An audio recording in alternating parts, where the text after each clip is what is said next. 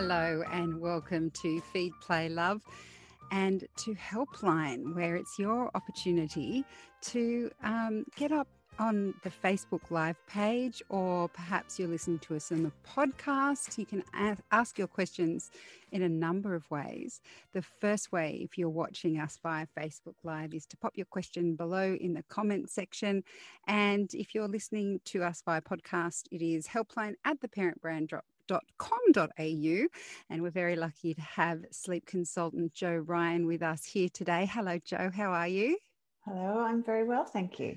Look, before we get stuck into the questions, I did want to mention your wonderful BabyBliss program because we have um, we've got it up online now at the parent school, and if you jump on now, there is a special offer for twenty dollars off right now for a limited time only. Mm-hmm. and you'll understand why, if you continue listening, why this is a really good idea to get involved with. Basically, it's a program that's going to help you allow your babies to sleep better. There's a process to it all. This helpline, of course, is for specific questions, but I'm imagining with the program, Jo, you're, what you're doing is setting up some really good sleep practices for for babies so yeah. you can go there even before you have a problem right yeah, well, it's it's essentially to kind of help people through those little hiccups, you know, where you know you might have a baby that has has ongoing, you know, just waking a lot at night that you're not quite sure what to do, just or what what uh, sort of information around what to expect, like what should I, what should my baby be doing at this age, and it kind of guides you through step by step. Um, you know the sleep environment uh, how, how long should my baby be awake for how long should my baby be asleep for you know how can i help promote them help you know promote them to sleep as best as they can for that age group so yeah it's, it's a great little kind of package to help you get over any problems or just to understand better what you know your baby should be doing at that age. I love or... that. I love that. I, the thing I love most about that is that I never thought about sleep in developmental stages. Yeah, I thought about everything else feed, gross motor, all that stuff, but not sleep. I, I don't know why. It didn't make it doesn't make sense. But anyway, if you're interested in this program, there'll be notes in the episode on the podcast and also links in um, below this Facebook feed. So let's get into the questions now, Jo. This one comes from Rima. She sent us an email saying, I could use some expert advice. My baby is seven months old. She used to sleep through the night from about three and a half months till she was about five and a half months. She used to sleep well. For the past month and a half, she's started waking up once a night or early for the day.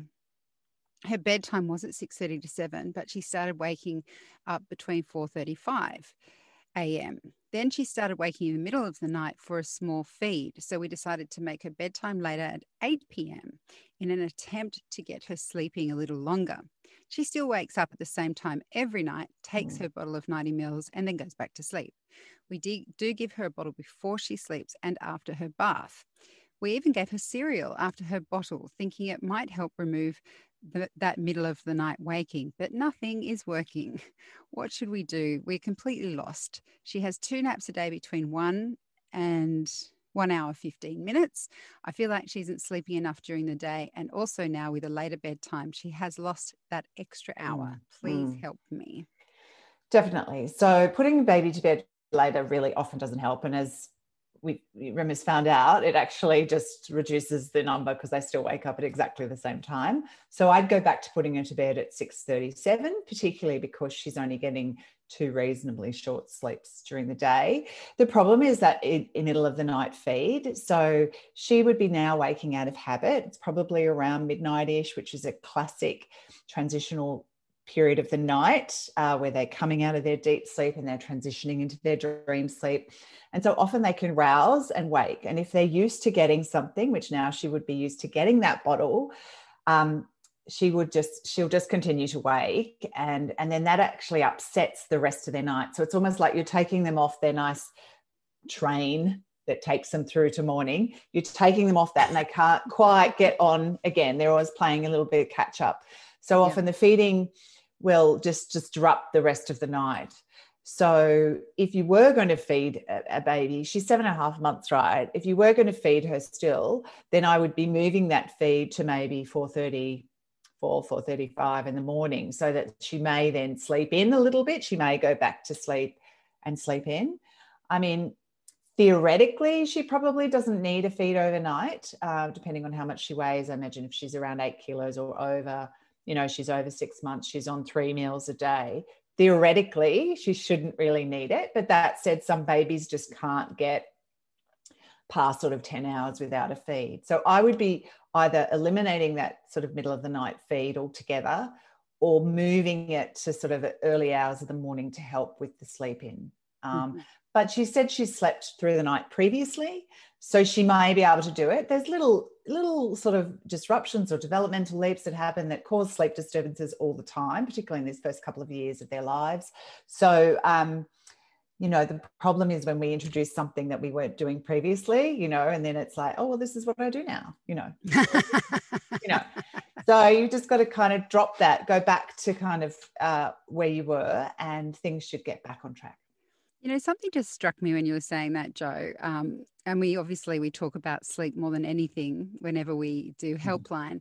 But do you think, in terms of behavior and habits, that adults aren't that different to children? Like we know how to sleep through the night, but let's say I was just speaking totally. to a colleague who gets wakes up at say 4 a.m. every day and it just seems like we forget that we think that babies are so different to us because they mm. never seem to sleep. And we're like if i was you i'd be, I'd be sleeping all the time. But yeah. really it's a human thing if we get into habits right? Oh absolutely. You know we all have our little rituals before we go to sleep. I go to bed i lie one way i have to roll the other way and then I have to roll back. Like if i don't do that i feel like i'm not ready for to sleep yeah you know or some people need to read or some people need to yes. watch tv or some people wake up early and that's just what they do so instead of trying to go back to sleep they go oh i'll just get up because that's yeah. what i do so it is absolutely habit and we get then our body clock gets into that rhythm and it's mm-hmm. the same as babies so if they're fed during the night then even if they don't require that food your their body clock will be waking them to say well this is normally when you get a feed you know so that's where we kind of second guess ourselves because you're like oh well do they need the feed or are they just waking out of habit?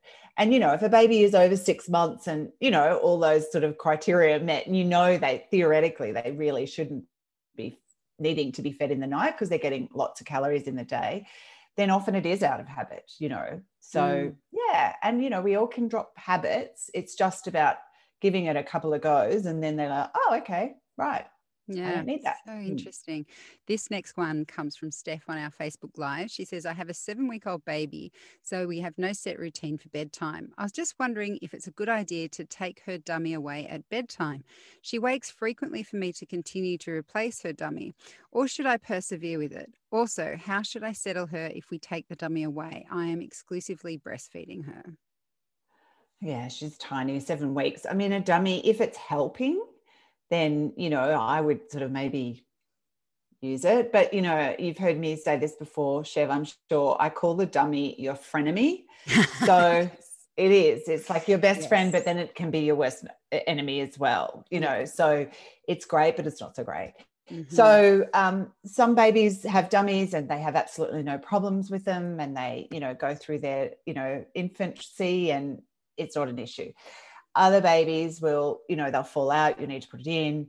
I mean, she's very young, and young babies do have difficulty just keeping it in their mouths, but that will start to, by about 12 weeks, she should start to have the hang of that more. And then she might be quite, you know, addicted to it. Uh, and that might not be a problem. But if if it starts to fall out and you find that you're constantly having to put it in, then you could certainly try to settle her without it. You may need to do a bit of padding you know, um, a bit of padding or rocking of the cot. You know, obviously, in a perfect world, if they can fall asleep without any of those things, you know, that sort of helps further down the track. But, you know, I'm also for whatever kind of can help you with the least amount of kind of pain, I guess. Yes. Um, you know, at the end of the day, and dummies are great ways for babies to be able to put themselves to sleep. You know, you don't have to be rocking, padding, but the sucking is a very strong sleep association so that can you know obviously develop as they grow mm. This next question comes from Jacqueline on our helpline group. She says, I'd love some tips on how to settle my baby who won't resettle easily. He's 14 weeks, sleeps in his own cot, and doesn't use a dummy. He was four weeks early. I try to put him down, still awake, drowsy slash drowsy the majority of the time, but I'm not having much luck getting him to go to sleep on his own. He's 14 weeks? 14 months. Well, oh, sorry. Oh, no, no, no, no. I'm sorry. I've, I've got two uh, messages here. I'm sure he's 14 weeks. 14 weeks, yeah. Yes. So 14 week old babies are still very young and often they can't do it on their own. You know, it's not till you know, after about 12 weeks where their brain development, they're actually got the brain development to learn that. So mm-hmm. I wouldn't be too stressed about it yet. Um, but I would be doing a lot of the settling in the cot rather than on you or on the boob or on the bottle or whatever. So if you can put him down and do a bit of rocking maybe or padding in the cot, that can really help. And then as he gets sleepy, you can reduce that to kind of maybe a stroke of the head or a little tiny tap, you know, and work towards reducing your intervention. And you will find as he gets bigger that he will probably be, you know, um, less and less distress, and you'll have to do less and less but just make sure that all the conditions are right too you know that he's been burped properly that he's you know not too overtired because if babies are really overtired they will always require you to help them get off to sleep because they're a bit like Ooh, you know wired and they can't just you know so always err on the side of less tired than more tired i find with younger babies. It just seems to work better. Yeah this one comes from Fern on our Facebook Live. She says, Hi, my granddaughter is 18 months and has terrible tantrums. Mm. She, sorry, I laugh because there's so yeah. many toddlers that age that have terrible yeah. tantrums. She bangs her head on the floor or whatever mm. is is near. She'll roll around screaming for an hour or more until she exhaust is exhausted and can't can't fight anymore. We are worried she's really going to hurt herself. Is there anything we can do to stop these tantrums? So I guess the question there is the extremity of the tantrum, right? Because mm. how do you stop a t- toddler tantruming? Well, yeah, you can't. Um, I mean, I guess you need to understand that, you know, it's a very normal toddler behavior. I mean, she's 18 months. Girls can often start this sort of tantruming reasonably young. Because mm, um, we're advanced. That's right. Silver lining for Fern. Come on. Smarter, way smarter. um, no, just because that's just the way their brains work, the slightly, uh, the way they understand things a little bit earlier. So, um, there's frustration. So it's all about frustration. Okay. They can't, they want to do something, they can't do it, they can't. And, and, remember that at this age too, they have no capacity to understand any other point of view other than their own. They're incredibly mm-hmm. narcissistic. That's just the way they work. So trying to rationalize or reason or, you know, just isn't going to work.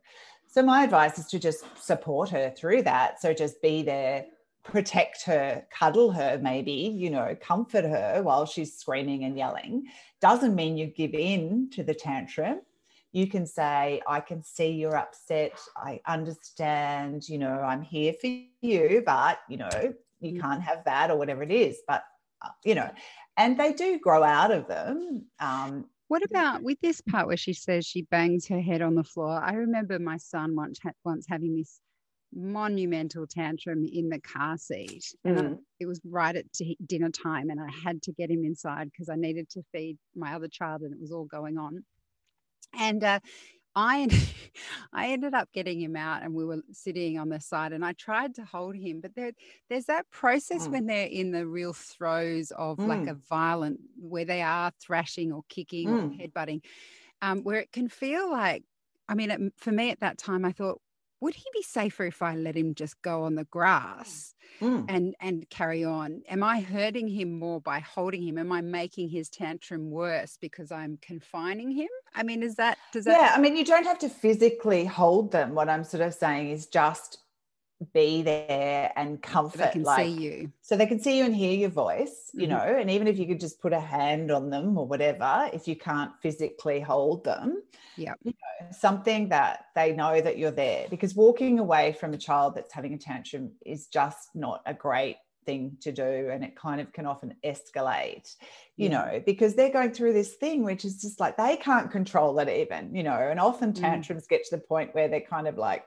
they don't know how to stop it you know? Yes yes. You can see it in point. their eyes can't you? Yeah and then they're a bit I think it frightens them even that you know they're like what what's going on? Yeah. you know?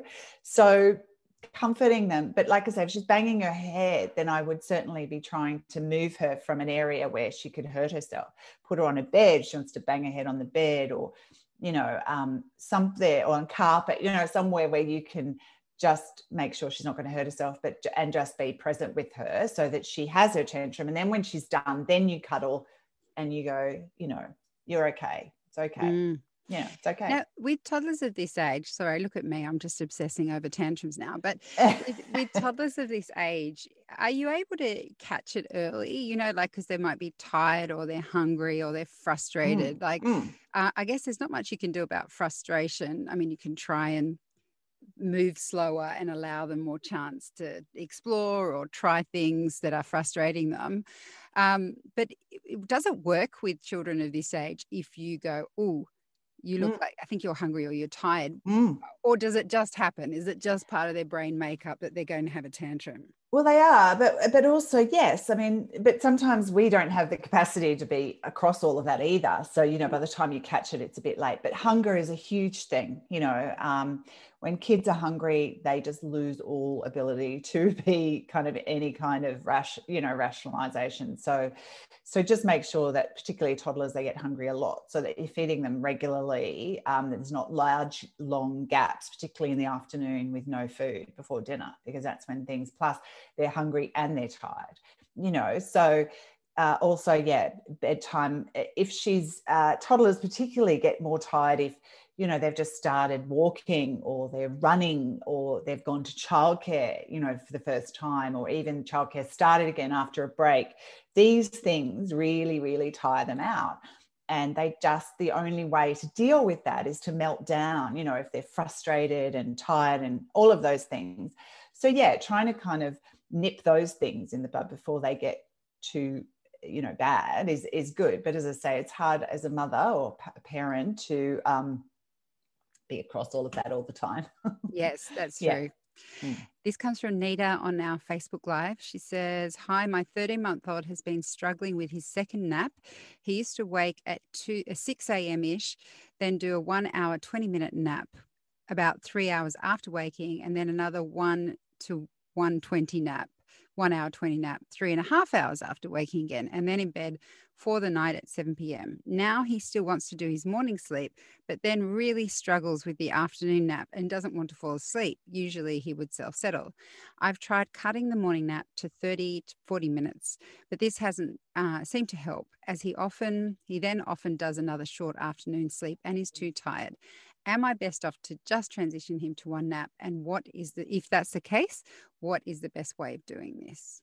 Okay, so sorry, how old? 12 months? Uh, let me go to the top. 13 sorry. months. 13 months, yeah. Mm. Okay, so it's very normal for this age group to shorten one nap. So I would be probably just keeping the uh, the morning nap long because that seems to be his natural long nap and then I would keep him up for even a bit longer. So if he's going down at 9 a.m. and he's up at say 10:30, something like that, maybe stretch him out till about 2 or 2:30 and then just put him down for like half an hour or 45 minutes. So just give him that short little nap in the afternoon and then down for bedtime.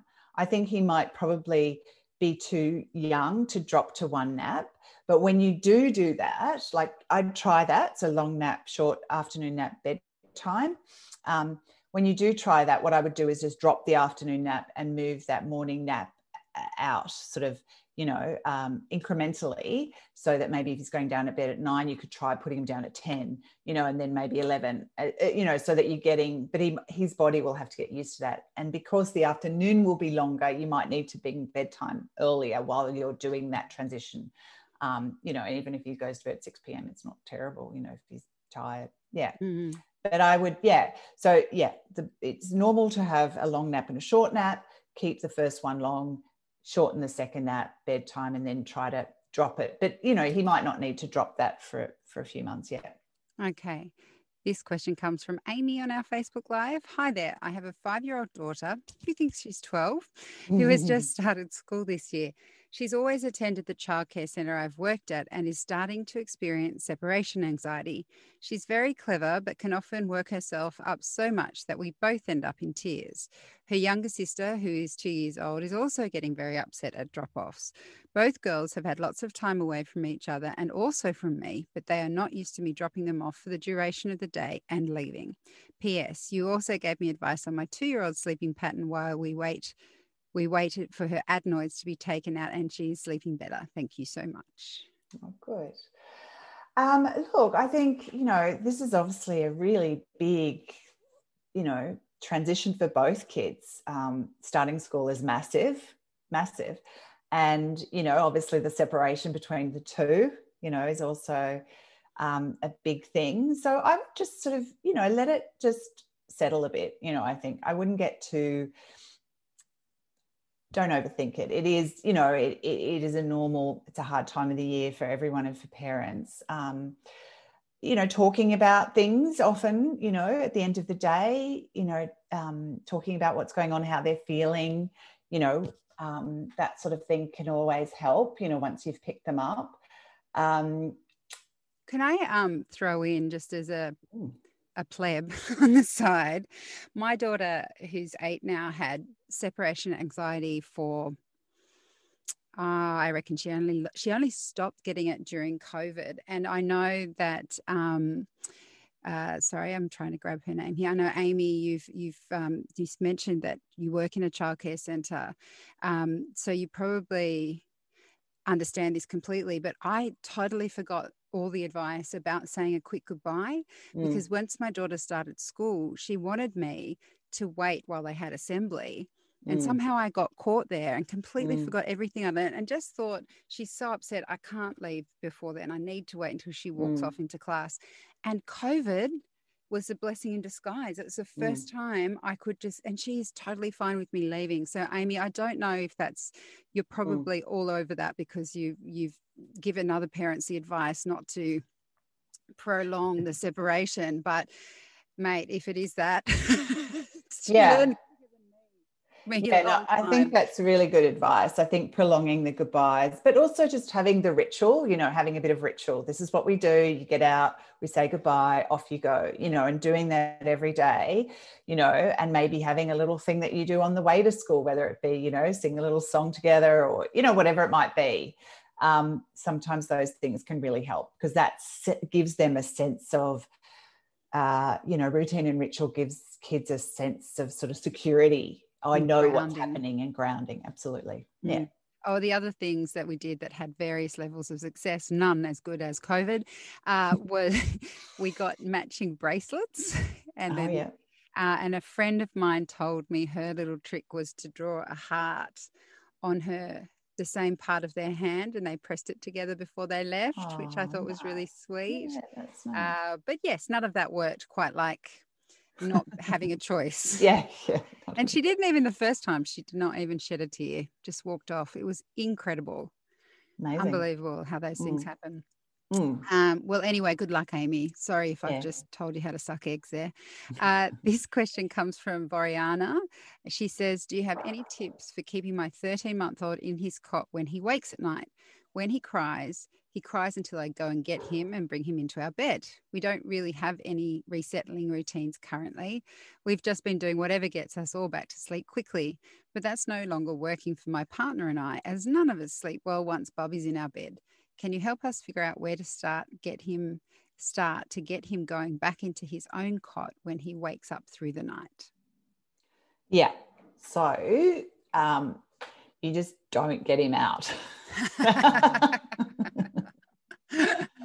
Just don't get him out. To start. Yeah. So as soon as you start to set up that routine, like we've talked about, it's all about routine. He thinks that if he cries, he goes into your bed. So that's of course what he's going to wait for. So what we what we what you're doing is just reinforcing that every time, which of course, because you know, well, that that will at least he'll go back to sleep. So, a couple of hard nights of just staying with him, but keeping him in his cot. Okay. So, settling him in his cot. So, get yourself a chair, sit beside the cot, do some padding. You can pick him up and cuddle him, but back down or lean into the cot and cuddle him. Sometimes I find that's easier with older, you know, children, older babies. Lean in, you know, he's not going to like it. Okay. So he might be awake for a very long period of time the first night. And by long period of time, I mean about up to two hours sometimes they could be awake for. So you need to be prepared for that. But he will always fall back asleep. Okay. So you just stay there. You just stay next to him, comforting him, soothing him, singing to him, whatever it might be. And then once he goes back to sleep once, something happens in their little brains and it clicks and they go, oh, I don't actually need to get into mum and dad's bed, you know. So the next night when he wakes, it will be much easier, much more less distress, will take a much shorter period of time. Okay. So it's just about changing the habit, changing the ritual. Okay. And I know that's hard. So you guys need to be prepared for that. So I always think it's better to be prepared for the long haul. It might not be two hours, it might be an hour, you know, and then that's great. But, but, you know, don't expect it to be half an hour because it's going to be, you know, a lot longer than that. He's a toddler. So mm. they have a bit of stamina in them. Once they're awake, they can be awake for a couple of hours in the middle of the night. Okay. So be prepared for that. Do whatever you have to do to comfort him, you know, cuddle him, you know, soothe him, put on some music or some white noise, you know, don't take him out of that room. Okay. Keep it dark, keep it low key. Don't get into full on kind of conversations. Just say the same thing. It's okay. It's sleepy time. You're okay. You'll lie down, mate, because he'll probably sit up and, you know, let him sit up. Then, you know, eventually he'll get tired enough to let you lie him down and you can give him a pat or a stroke until he goes to sleep. Okay. So it is. A, yeah, be patient. Be patient. Just think about he's this is what he's used to. So he's going to go. Well, why aren't you getting me into my bed? You know, into your bed. That's what we do, right? So you're like, you know, so he's, he's not going to like it, but it will change, and it can change quickly if you're really consistent and you stick with it. You decide from tonight, this is what we're doing. You know, mm. and and just stick with it. Don't try not to start and stop because that's very confusing for them. They don't understand why you started that and put them through that for an hour and then you just got them into bed anyway you know yes. so and then the sleep gets worse because they're a bit like well i don't know what's going to happen when i wake tonight. She's going to get me into bed she's going to try and settle you know that sort of thing. Yeah. So just be really consistent and you know three to five nights should be done all right, good luck. And look, I'm going to slip one last question in, Jo. Yeah. This is from Selma. She says, Hi, my baby is 10 months old and crawling. I'm just wondering about a little habit she has. She loves to lick and mouth almost everything. I've caught I've caught her licking the screen door on numerous occasions.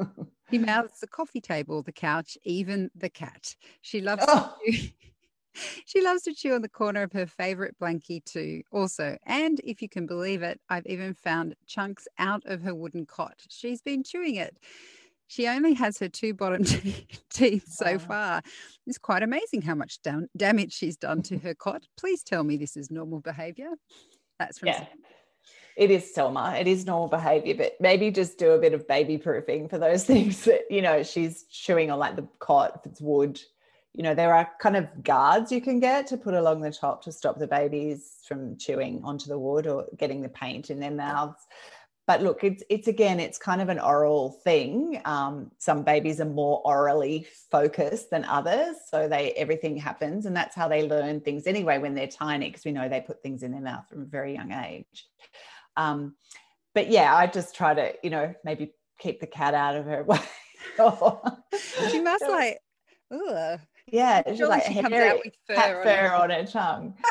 that should stop yeah. it, shouldn't it? Yeah, and some kids just uh, sensory wise like to learn things that way. It's just mm. a quirky little thing, you know. We're all a bit different, so yeah, I wouldn't worry too much, but I would just, you know, obviously try to keep things that might be a bit sort of more dangerous out of her way because you know if she's putting everything in her mouth and yeah yeah mm. yeah and hopefully once the teeth come through you know a bit more she might sort of ease off on it a bit Oh, one can hope. Um, well, Jo, thank you so much for your time today. Uh, and if you didn't get to ask Jo your question, there are a few things you can do. So the first is Jo is one of our experts on the Babyology Parent School website. So you can book a one-on-one consult with Jo and then you can have some back and forth questions that will be specific to your family.